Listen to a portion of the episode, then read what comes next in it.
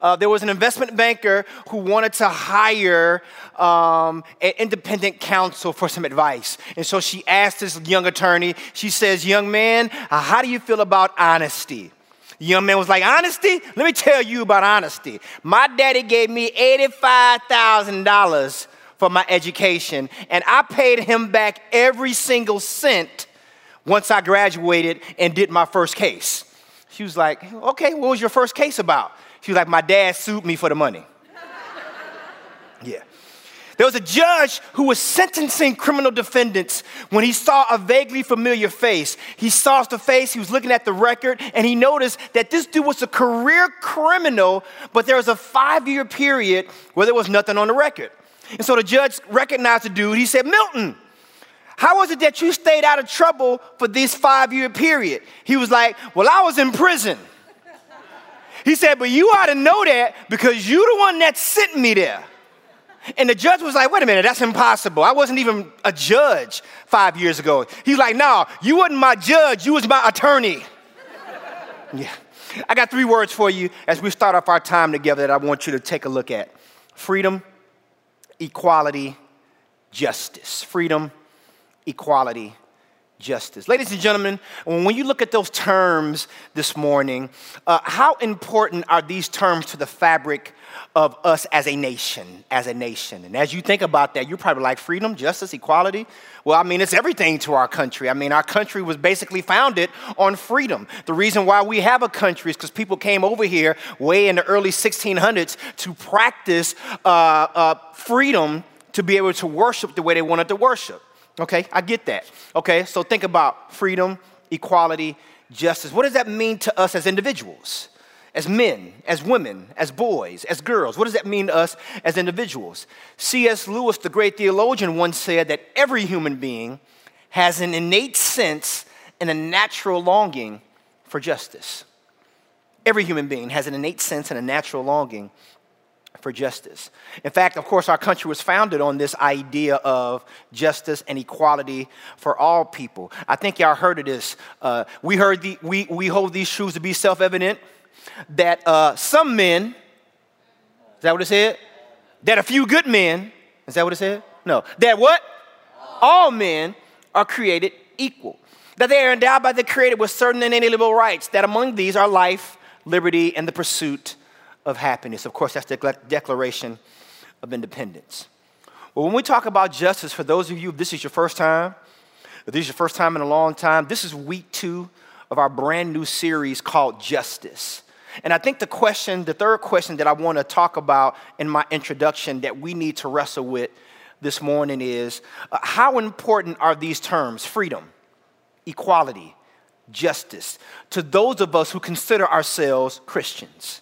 And moreover, what does Jesus have to say about justice? You guys do understand that the Bible has a whole lot to say about justice. The Bible has a whole lot to say, uh, and that we know that God is in favor of justice and that He is against injustice, right? In fact, uh, Solomon says in Proverbs chapter 20, he says that the Lord detests differing weights, and dishonest scales do not please Him. The Lord detests differing weights, and dishonest scales do not please him. Just so you guys understand that in the Bible days, it wasn't like how it is today. You know, when we go to buy stuff, there's a price tag, right? And whatever the price says, we reach in our pocket, we pay that price. Well, in the Bible days, they didn't have that. So merchants had scales. And basically, um, if you had a good that you wanted to buy, you put your good on the scale, and then you take your wages and you put that on the other side of the scale, and the merchant would set the scale to uh, properly measure out whatever your good was, the money that you were paying for it should weigh equally. Does that make sense? But what some of these merchants would do was they would uh, they would jack up and mess with the scale so that people were actually paying more for goods that didn't quite cost as much. And God said, I can't stand that stuff. That's what those differing wages and scales meant. In fact, the Bible says, everybody, that in the prophet Isaiah, who lived a long time ago, was struggling under this weight of injustice. In Isaiah 59, he says, Justice is driven back, and righteousness stands at a distance. Truth has stumbled in the streets. Honesty cannot enter. Truth is nowhere to be found. And whoever actually shuns evil, they actually become a prey. The Lord looked and was what? Displeased that there was no justice. And why was the Lord displeased? Well, because God's heartbeat for us as creation in Isaiah chapter 1 is for us to learn to do right. There it is. To seek justice, to defend the oppressed and take up the cause of the fatherless and plead the case of the widow. That's God's heart. That's Jesus' heart towards justice. In fact, Jesus said in a rebuke of the Pharisees and the teachers of the law. In fact, the Pharisees and the teachers of the law, everybody, you know, they represent, you know, the religious folk, you know, the church folk, you know. Not y'all, but y'all know some church folk like that. You understand, right? Jesus snaps on these guys and he was like, Woe to you, teachers of the law and Pharisees, you hypocrites. That's actually in the Bible. Yeah. He says, You give a tenth of your spices. That's fine. You tithe. That's great. You're supposed to do that. Mint, dill, and cumin. But what you've done is you've neglected the more important matters of the law, which is. And he says this, I love this. Watch this. He says, You should have practiced the latter. That's fine. We want you to tithe. That's good. But don't neglect the former, right? Somebody say justice. Everybody, our God, our Jesus is all about it. So naturally, everybody, some of us sitting here, myself included, you probably want to know, well, what do you do when Jesus is all about justice, but it seems like everywhere I'm at, I find myself surrounded by injustice? What do we do? When God's about justice, but I'm constantly surrounded by injustice. I'm surrounded by racism in my community in my country. I'm surrounded by sexism on my job, even at my church, even though they don't necessarily see it as sexism. I'm surrounded by child and domestic abuse. Why is it that the people who are supposed to love me, protect me, and provide for me end up being the very ones who take advantage of me and hurt me? Pastor Ray, that's unjust. That's not fair. I'm surrounded by systemic poverty. Why is it that in my neighborhood, there are a whole bunch of broken down, dilapidated, and abandoned buildings and houses? My property value is low. I live right in the middle of a food desert. The schools aren't what they need to be. And literally, not even a mile away, property values are higher, resources are better. And, and, and it seems like as hard as I try, as hard as I work to try to better my situation and move my family into where there's better and more productive schools, I can't seem to get qualified financially to move into that space. It's almost as if they don't want me there. They get awful quiet. Just talking about what I'm talking about. Yeah. What, what, does it look like? If our God and our Jesus is all about justice, then why is it that if Jesus is all about justice, I find myself surrounded by injustice. What do you do with that? Well, you know what the world teaches you how to do. Somebody do something to you, you do something right back to them. You talk about my mama, I'm gonna talk about your mama. What you say about my mama? Your mama ain't don't wear no socks. I saw when she took them off. She threw them in the bed, killed the roaches that were already dead. That's your mama, baby. You understand? That's what the world teaches us, right? You take from me, I'm gonna take from you. You put your hands on me, I'm gonna put my hands on you in Jesus' name. You understand? You cut me off in traffic, and that's why y'all praying for your associate pastor, because y'all know I got that highway demon that needs to be casted out of me in Jesus' name. Y'all just keep praying for me. I promise I'm gonna get saved one day. Just keep praying, keep praying. Yeah, Everybody, it's, it's amazing. But Jesus says, listen, I don't want you to retaliate against people who are unjust to you. I don't want you, as my followers, to do things the way the world tells you how to do them. Here's what I want you to do when people are unjust, when people do things against you to hurt you, here's what I want you to do I want you to pray. Here's what Jesus says in Matthew chapter 5. He says, You've heard it said, you shall love your neighbor and you shall hate your enemy. But I say to you, love your enemies, Bless those who curse you, do good to those who hate you. Watch this. And that was two people. And pray, yeah, for those who spitefully use you and persecute you, that you may be sons of your Father in heaven. Here's what Jesus says Jesus says, You got injustice going on all around you. You got drama and mayhem and mess that's happening to you and against you. Before you do anything, before you grab that picket sign, before you organize a support group, the first thing I need you to do is call on me and pray. Because here's the truth, everybody prayer should be our first response and not our last resort. I wonder if I got some people need to rearrange those priorities. Yeah, should be our first response. Here it is, everybody, because how many of us recognize that there is a powerful thing that happens when we simply dare to pray? P R A Y. I love that for my note takers. Basically, when we're asking God and when we're praying, here's what we're asking Him to do we're asking Jesus to produce results apart from you.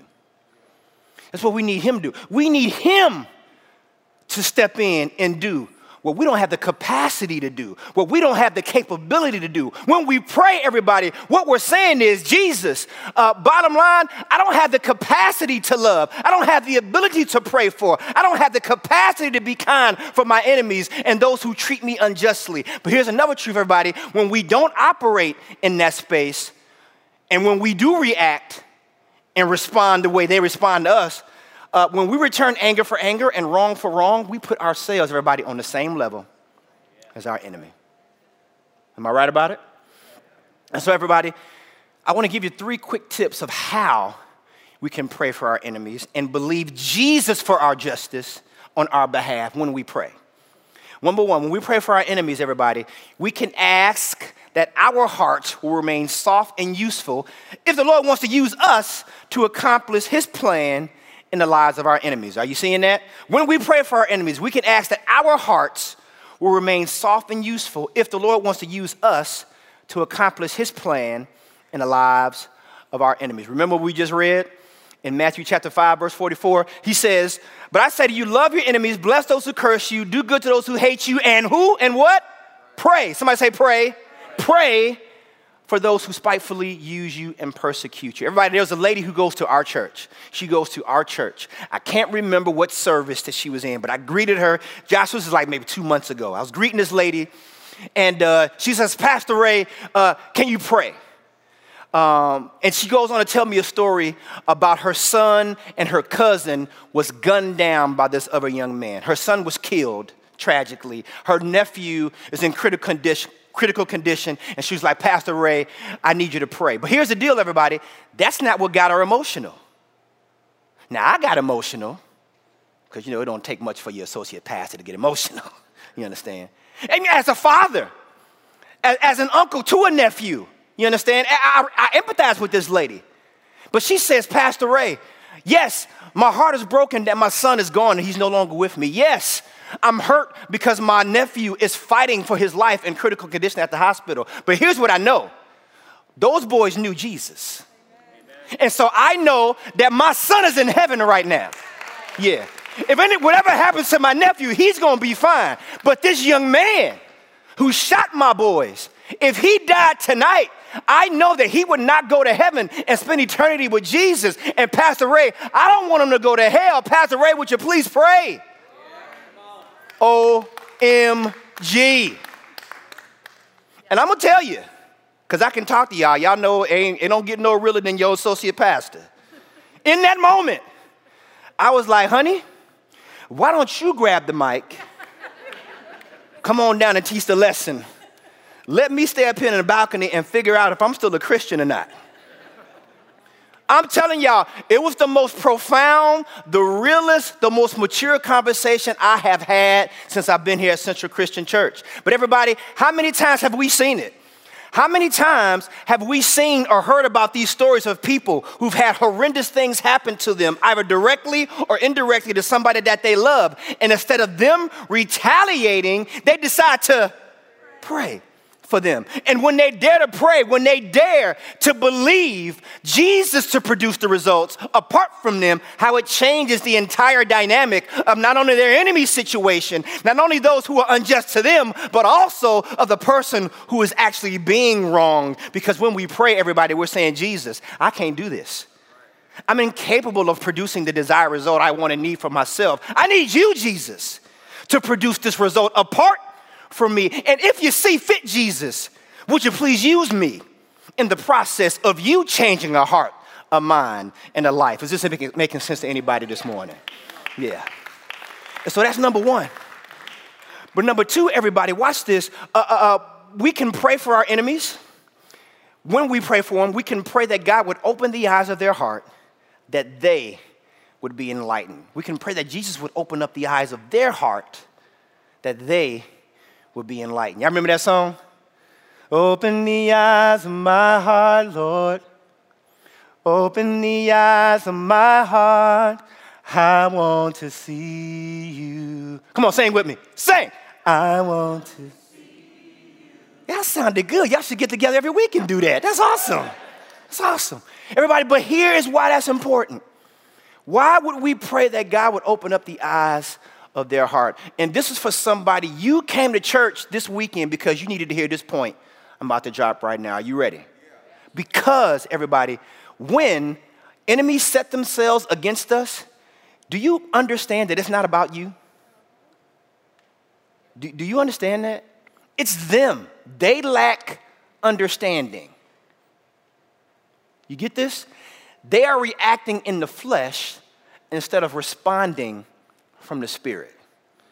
If you need to write this down, write this down. When your enemies set themselves against you, it's their issue. They lack understanding. They are reacting in the flesh instead of responding from the Spirit. And this is why it's important that you grab a hold of this. Because, see, somehow you've begun to believe a lie. That somehow the injustice that you've been receiving, what you've been getting, the, the, the mistreatment that you've been inflicted upon, for somehow you've been made to believe that that's your fault, that you did something to warrant that, that you brought that on yourself. And that couldn't be further from the truth. That's a lie from the pit of hell. I need you to get this. Somebody needs to even, even start saying it to yourself. You ready? It's super deep. You ready? It's super deep. Here it is. It's not personal. It's not personal. When they called you that name, talked you, talked bad about you, tried to degrade you, it's not personal. When they turned their back on you, when they closed the door on you from opportunities, it's not personal. In fact, somebody in, in the room, you just need to start ministering to yourself. You know what? It's not personal. It's not personal. It's not personal. It's not personal. What they did is not personal. How they made me feel, it's not personal. Right? There's something underneath that. In, in fact, everybody, I'm, I, let me say it like this. See, I wish Pastor George and my wife would just run up here and just, just echo what I'm talking about right now. These people that are clinically trained, that know what I'm talking about right now. Let me say it like this. When you have a major- when you have an issue with people, the majority of the issue with people is way more about them than it is about you. People who got a problem with you because your skin color, where you're from, how God has wired you, how your mind works, ideas and thoughts that you share with them that aren't in alignment with theirs. And just because you're different in some capacity, they want to try to hurt you or disrespect you or cause you to fail. Guess what? That's not your issue. That's not about them. It's not personal. Yeah, there's something underneath that. Are y'all seeing this? It's something underneath that that's causing them to react, causing that person to do what they're doing to you. Raise your hand if you're a movie person. I just love my 1030 crowd. I love it. Okay, now raise your hand if you've seen the movie 42 with Chadwick Boseman. Okay, that's like half of y'all. Okay, homework assignment for 1030. Netflix, Hulu, what else we got, baby? Prime, thank you. HBO Max, Peacock, you know, all, what Paramount, thank you, thank you. Yeah. 42 for your homework this week. And come back next week with a full report for your, for your associate pastor, okay? It's a great movie. Chadwick Boseman plays Jackie Robinson. Chadwick, of course, is the guy that was Black Panther in the Marvel Comics. He passed away recently.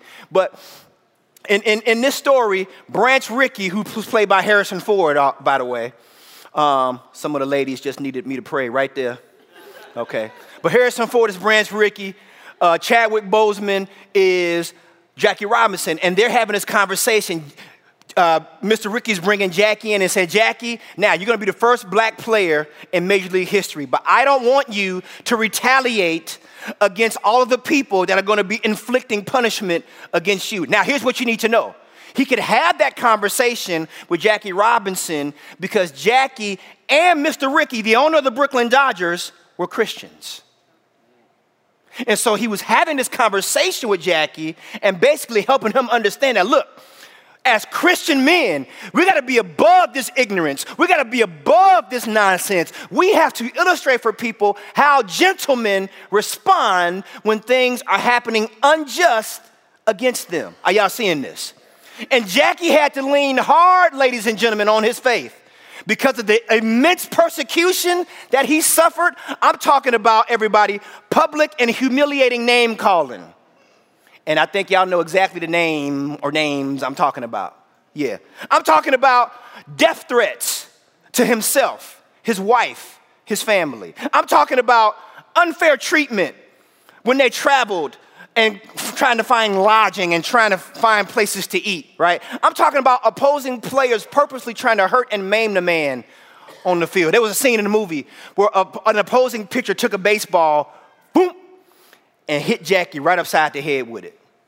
Now, it was intentional, and today it could really be deemed as uh, use of a deadly weapon, really, because of how hard a baseball is, how fast these guys can throw, and couple the fact that in those days, batters did not have protective helmets to protect themselves against a baseball. And so the ball hits Jackie in the head, he falls, his head is busted open.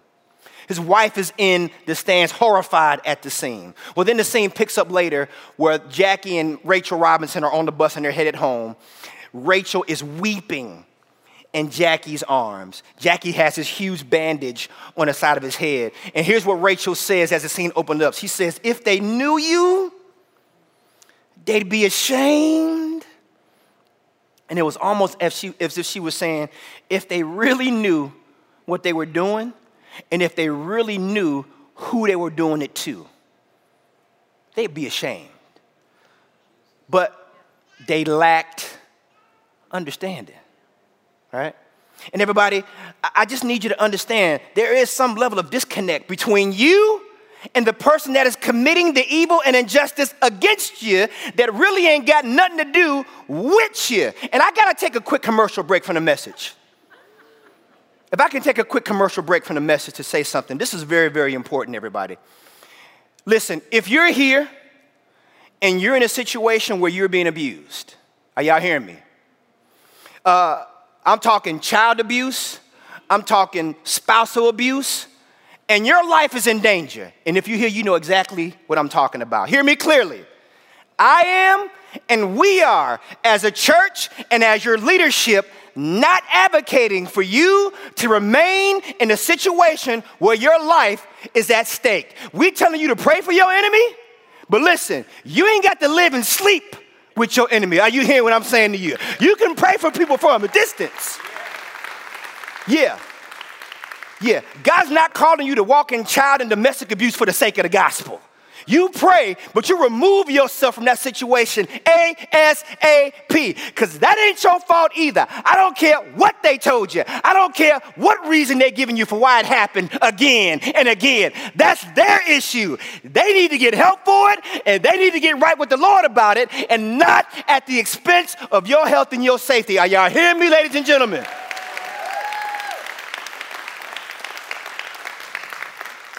Now let's get back to the message. Yeah, there's something underneath.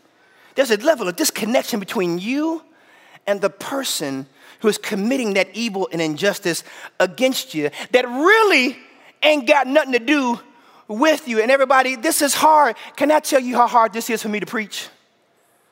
As a black man in America talking about injustice, I can go some places with this message.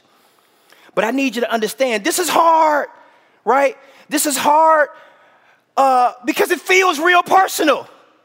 Even though it's not, it feels personal to be called out of your name. It feels personal to be purposely excluded from economic opportunities. It feels personal to understand that there's a different set of rules in our country for different groups of people, but you're still expected to accomplish and produce the same results.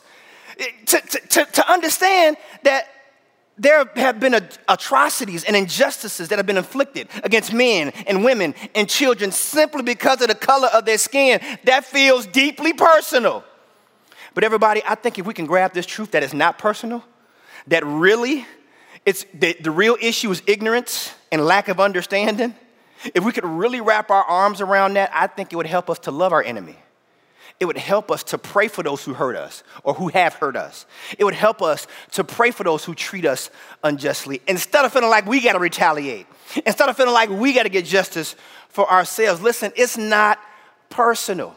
And everybody, let me say it like this understanding this point really helps me relate to Jesus and the gospel. You want to talk about unjust?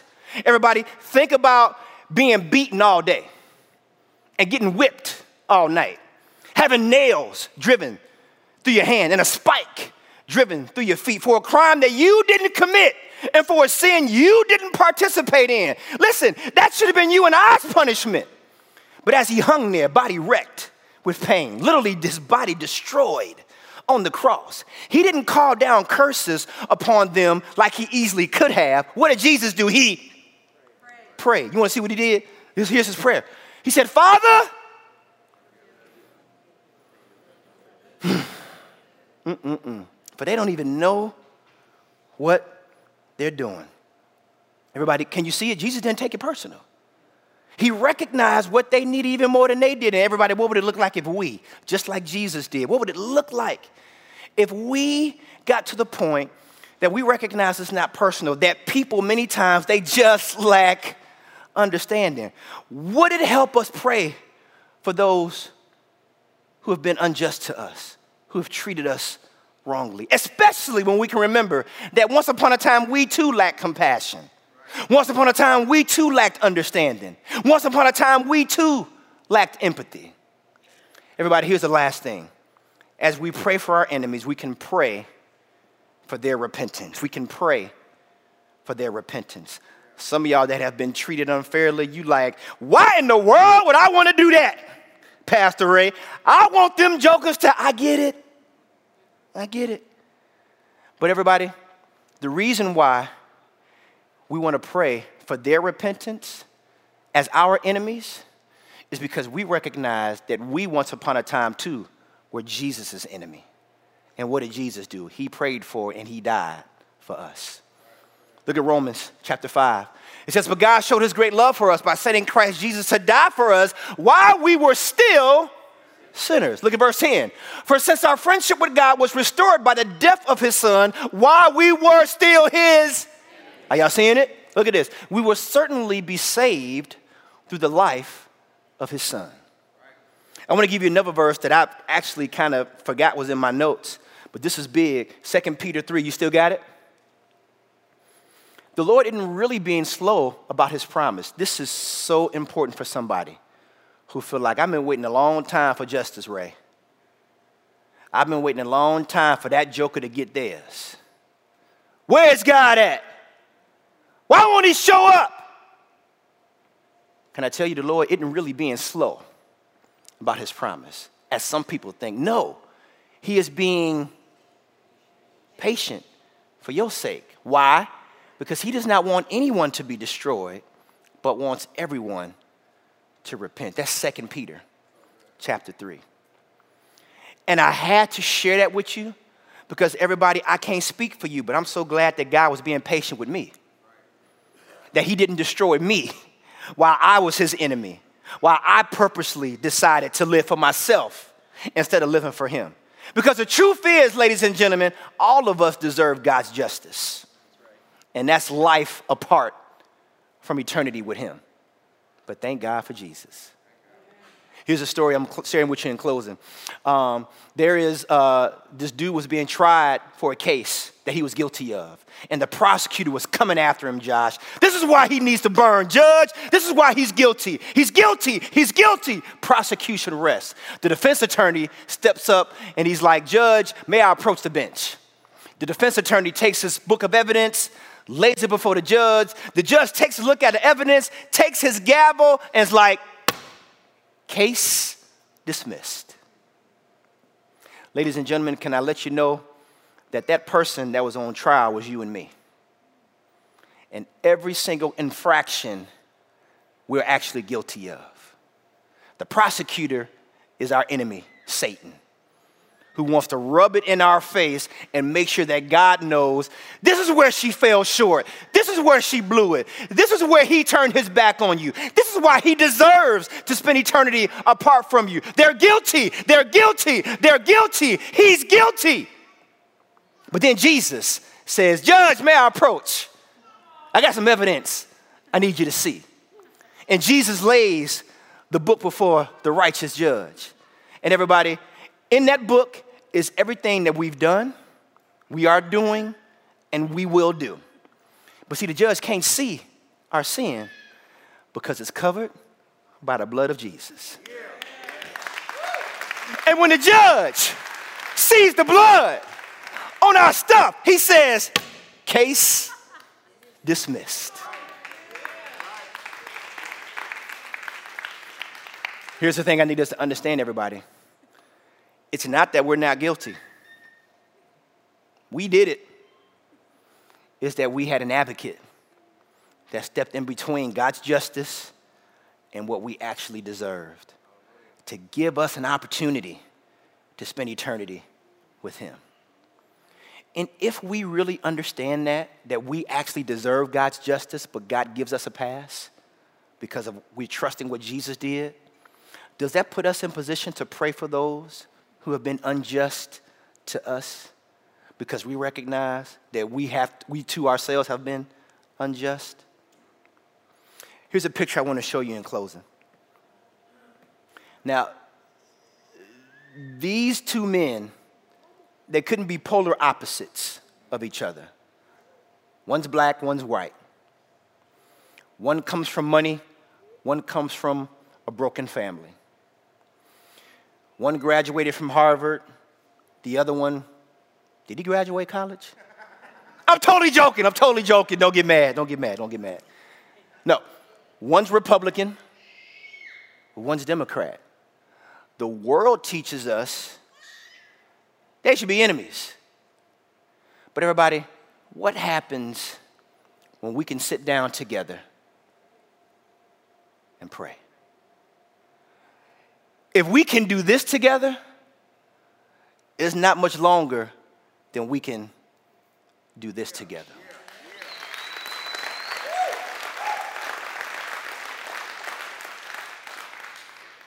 We got big problems in our country, everybody. We got situations that are flat out wrong and they're just flat out unjust. And the temptation for us is out of sheer emotion to jump in and act and do something and retaliate and get involved. And everybody, there is a place for us as Christians to get involved in culture. There's a place for us to get involved and be a part of the solution of bringing our people together versus being a part of the problem of being passive, right? But here's what I'm saying the first thing we do is not grab our picket sign, not to protest, not to promote a cause or a group, not to provoke an opposing opinion to anger. The first thing we need to do is that we need to call on the name of Jesus and pray. And when we do that, the Bible says if we trust in Him with all of our heart and not lean on our own understanding, but in all of our ways we acknowledge Him, the Bible says He will direct our path. He'll tell us what to do, when to do it, where to do it, how to do it, why to do it. And when He gets involved, guess what? He can produce a result apart from us that's so much bigger and so much better and so much more unifying than anything we can accomplish in our own. Guys, we cannot forget to pray.